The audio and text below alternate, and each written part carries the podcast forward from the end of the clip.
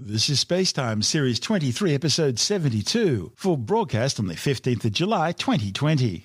Coming up on Spacetime. A full accident investigation underway into the cause of a multi million dollar Electron rocket failure. A strange galactic structure near the center of the Milky Way. And astronomers create the most detailed map yet of the red supergiant Antares. All that and more coming up on Spacetime. Welcome to Space Time with Stuart Gary.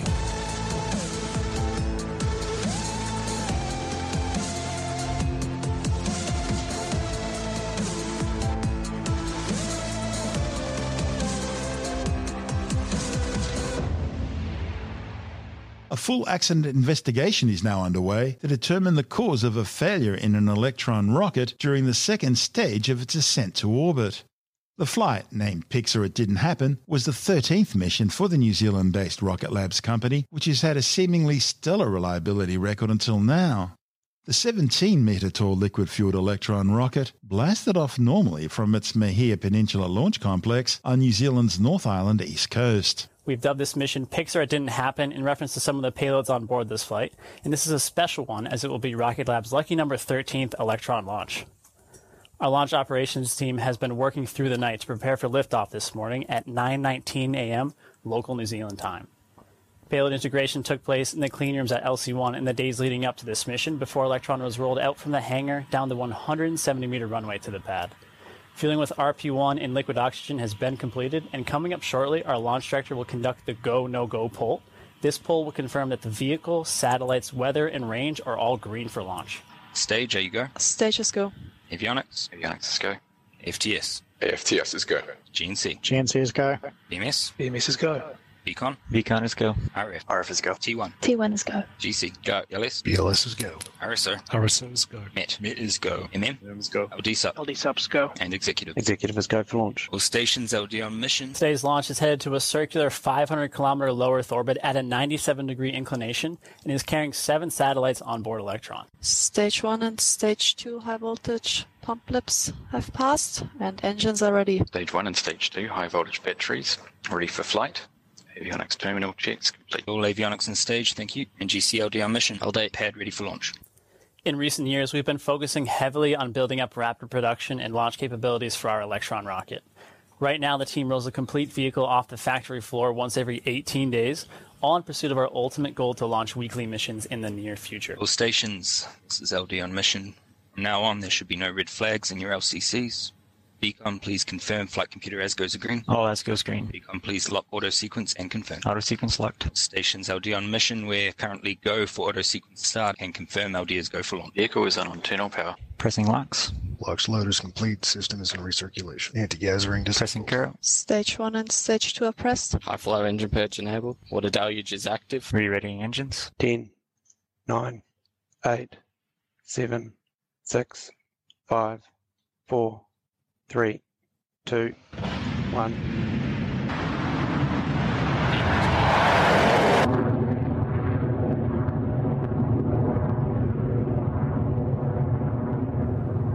Stage 1 propulsion is nominal. Discharge is nominal. We're at T plus 45 seconds into flight, and we've had a successful liftoff from Pad A at Launch Complex 1. Next up will be Max Q, which is the point when the rocket is under the maximum amount of aerodynamic stress during its ascent. Vehicle is supersonic. Pass through max Q. There's that call out from the team in Mission Control confirming Electron has passed through Max Q. Coming up are three events which will occur in close proximity. AOS at Chatham First, the nine Rutherford engines will power down on the first stage, commonly known as main engine cutoff, or MECO, before nominal, stage one and remaining. stage two separate. Then the Stage two vacuum optimized engine on stage two will nominal. ignite as the as the vehicle continues onward. Entering stage one burnout detect mode. The first stage performed nominally with main engine cutout, stage separation, and second stage ignition, all happening on schedule just as expected. And MECO confirmed. We've had a clean stage one and stage two separation. Electron is continuing on nominally, the nozzle on that second stage engine beginning to glow as it makes its way to orbit. And we're now at T plus three minutes, with fairing separation coming up in a few seconds. Fairing jettison. And there goes the fairing flying away from the vehicle there. The payloads are now exposed, ready for deployment. Continuing to climb at 9,500 kilometers per hour, and Electron is currently at 140 kilometers altitude. We're now four minutes into flight, and Electron is continuing to look good. We've got a couple of boxes left to tick off ahead of kick stage separation, those being battery hot swap and second engine cutoff coming up shortly. Electron is soaring to space at a speed of 10,900 kilometers per hour. Stage 2 propulsion is nominal. Now, in about 90 seconds' time, Electron will perform its battery hot swap. The pumps on the Rutherford engine are powered by batteries, and once these have been depleted, we swap power over to a new battery, allowing us to save mass on the way to orbit. Is nominal. 200 seconds remaining. Altitude is 190 kilometers and speed is 3.8 kilometers. Sorry, 3.8 kilometers per second. HV battery discharge nominal. Approaching hot swap, roughly 36. The first signs of a problem occurred during the second stage engine burn when the video feed suddenly stopped 5 minutes and 41 seconds into the flight. Telemetry continued for a few more seconds, showing a sudden and telltale drop in acceleration. At the time, the rocket was traveling at 13,700 kilometers per hour and climbing through an altitude of 194.8 kilometers before falling back to the surface and burning up in the atmosphere less than a thousand kilometers downrange above the South Pacific Ocean. Okay, all stations on uh, mission court. Initiating the SAP response plan. So as you can see, Electron is at 13,700 kilometers per hour, is 191 kilometers above the Earth's surface as we're waiting for battery hot swap. At this time, it looks like the signal for our video feed has become too weak to receive. The mission had been moved forward by a day to avoid predicted bad weather. It was the second Electron launch in just three weeks and marked the company's fastest turnaround time between missions so far. Rocket Labs is now working with the Federal Aviation Administration in the United States to identify the cause of the problem. The mission's primary payload was the 67 kilogram Canon CSat 1B Earth imaging satellite, which was to be deployed into a 500 kilometer high sun synchronous orbit. Also aboard for the ride were five one planet Super Dove Earth observation nanosatellites and the Faraday 1 6 unit CubeSat for the British company In Space Missions, which is carrying numerous technology experiments. Rocket Lab's only other failure so far was on its very first mission back in 2017, which failed to reach orbit due to a telemetry issue, not a rocket problem. This is space time. Still to come, the strange galactic structure near the center of the Milky Way galaxy, and studying the red supergiant Antares. All that and much more still to come on Space Time.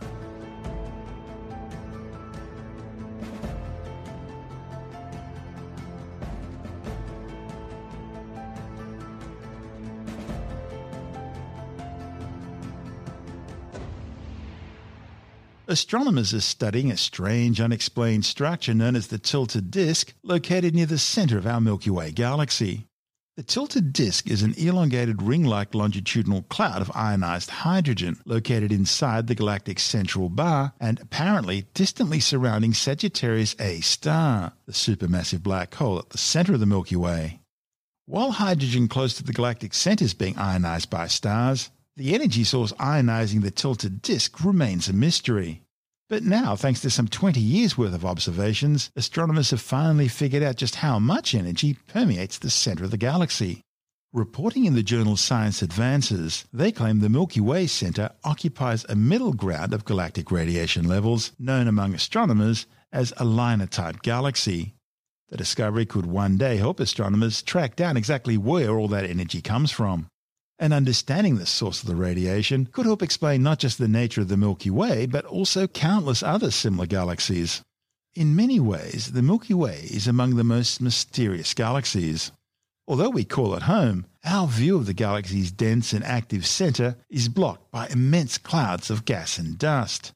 It's like trying to work out the shape of a forest when you're stuck in the middle of all the trees. And that's where WHAM, the Wisconsin H Alpha Mapper Telescope, comes in. Few years ago, University of Wisconsin Whitewater professor Bob Benjamin noticed an anomaly while reviewing two decades worth of information gathered by WHAM about ionized hydrogen gas across the galaxy. Gas that's ionized has absorbed enough energy to strip off its electrons, and it gives off a red hue which telescopes like WHAM can capture.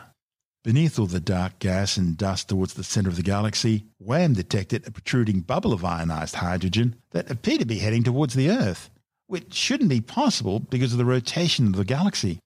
Now, because this bubble is extending away from the heaviest clouds of dust, it acts like a sort of window, allowing researchers to see deep inside further towards the center of the galaxy than would normally be possible. And measuring how much of the gas was ionized could tell them how much radiation existed in the galactic center.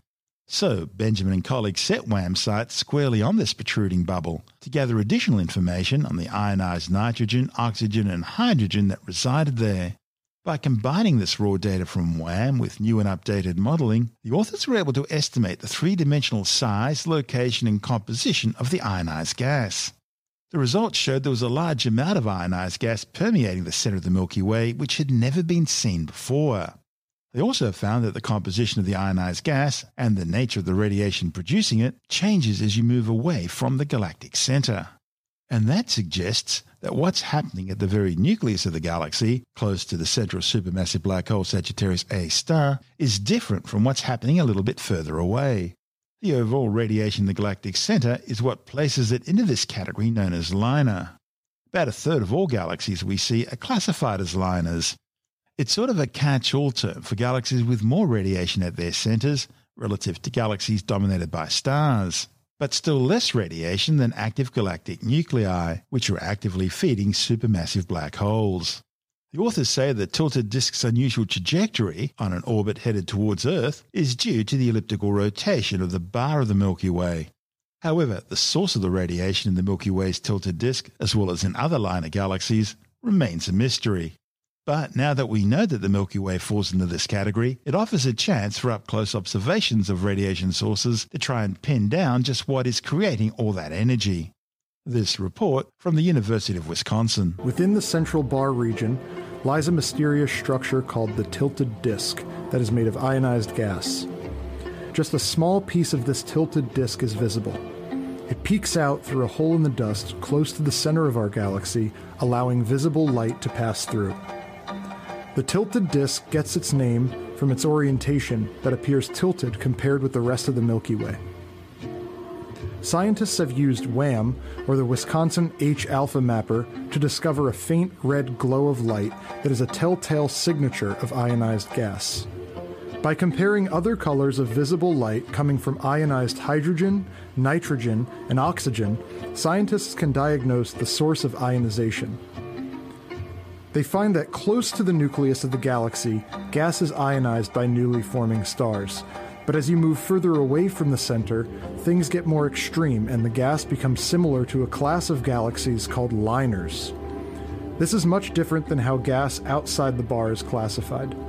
This mysterious type of gas has an unknown source of ionization, and the Milky Way can now be used to better understand its nature.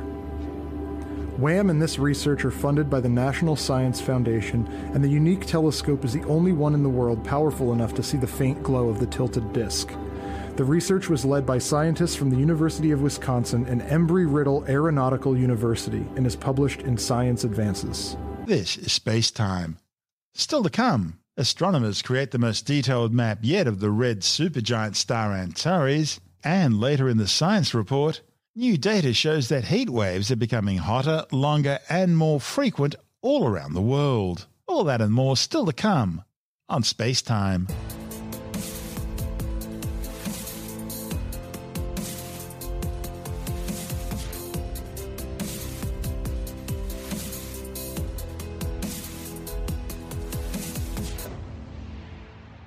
Astronomers have created the most detailed map yet of the red supergiant star Antares. Red supergiants like Antares and its better known cousin Betelgeuse are bloated, relatively cool stars nearing the end of their lives. Through their vast stellar winds, these stars launch heavy elements into space, thereby playing an important role in providing the essential building blocks for future generations of stars and ultimately for life as we know it but there's a mystery as to how these enormous stellar winds are launched. And the detailed study of the atmosphere of Antares, the closest red supergiant to Earth, provides a crucial step towards that answer. Antares marks the heart of the scorpion in the constellation Scorpius. The name Antares means rival of Mars because of its appearance and location, which appears to be opposite to Mars in the sky. Despite being some 550 light years away, Antares is still the 15th brightest star in the night sky. And the reason it's so bright is because it really is one of the biggest known stars in the universe. In fact, it's enormous, some 18 times the mass of our Sun, 10,000 times the Sun's luminosity, and at least 883 times the Sun's radius. If Antares were placed at the centre of our solar system where the Sun is, its visible surface or photosphere would engulf Mercury, Venus, Earth, Mars, and the asteroid belt and extend almost as far out as the orbit of Jupiter.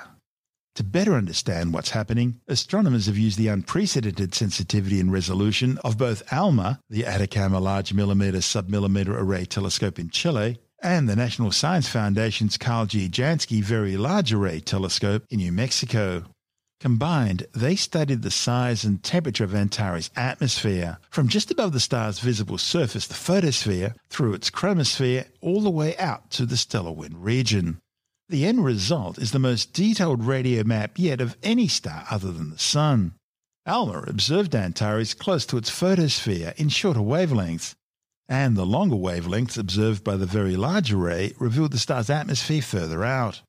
Seen in visible light, Antares' diameter appears to be 883 times larger than the Sun.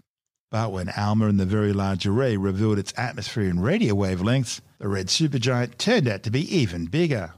The longer wavelengths of the Very Large Array revealed the supergiant's atmosphere out to nearly 12 times the star's radius. The study's lead author, Eamon O'Gorman from the Dublin Institute for Advanced Studies, says the size of a star can vary dramatically depending on what wavelength of light you're observing that star in. The radio telescopes measured the temperature of most of the gas and plasma in Antares' atmosphere, and most noticeable was the temperature in the chromosphere. This is the region above the star's surface which is heated up by magnetic fields and shock waves created by the vigorous roiling convection of the stellar surface, much like the bubbling motion in a pot of boiling water. Not much is known about chromospheres, and this is the first time that this region's been detected in radio waves. Thanks to ALMA and the Very Large Array, the authors discovered that the star's chromosphere extends out some two and a half times the star's radius. Now, by comparison, our Sun's chromosphere is only one two hundredth of its radius. They also found that the temperature of the chromosphere around Antares is much lower than previous optical and ultraviolet observations had suggested. In fact, it peaks at just 3,500 degrees Celsius, after which it gradually declines. Now, by comparison, the Sun's chromosphere reaches temperatures of almost 20,000 degrees Celsius. O'Gorman says the difference can be explained because the radio measurements act like a sensitive thermometer for most of the gas and plasma in the star's atmosphere, whereas previous optical and ultraviolet observations were only sensitive to the very hottest gases and plasma. Astronomers also, for the first time, saw a clear distinction between the chromosphere and the region where the stellar winds start to form. In fact, in the Very Large Array image, a huge wind is visible ejected from Antares and lit up by its smaller but hotter companion star Antares B, a spectral type B blue-white main sequence star more than seven times the Sun's mass and five times its diameter. Antares is reaching the end of its life. As it runs out of fuel, the balancing act between the outwards push of nuclear fusion and the inwards pull of gravity will end, causing the star to collapse and go supernova. And that's likely to happen any time now, which in astronomical terms could be within the next million years or so, or it could be tomorrow. When it does explode, it'll appear as bright in the Earth's sky as the full moon, and it will be quite noticeably visible even during daylight hours. The study's findings are reported in the journal Astronomy and Astrophysics. This is Space Time.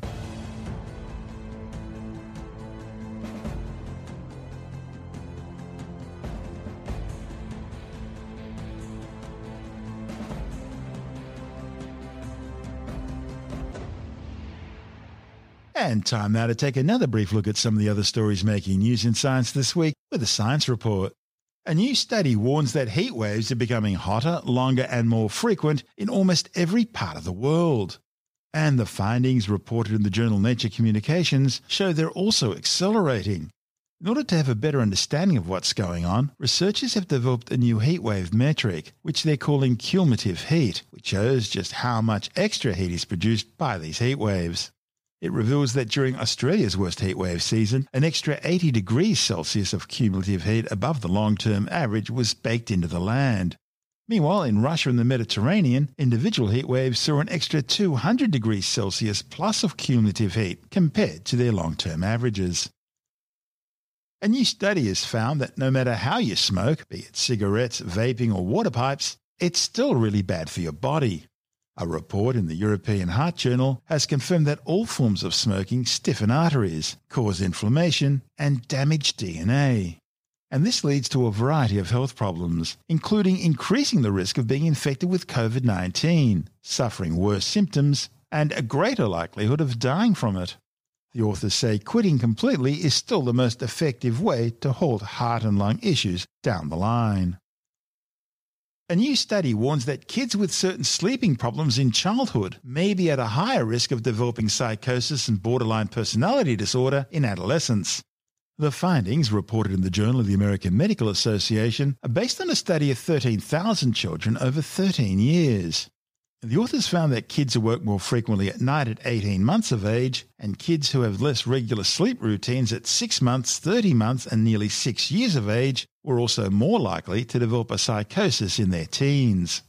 They also found that those who slept for a shorter time period at night and those who had a later bedtime at three and a half years of age also tended to show higher rates of borderline personality disorder symptoms.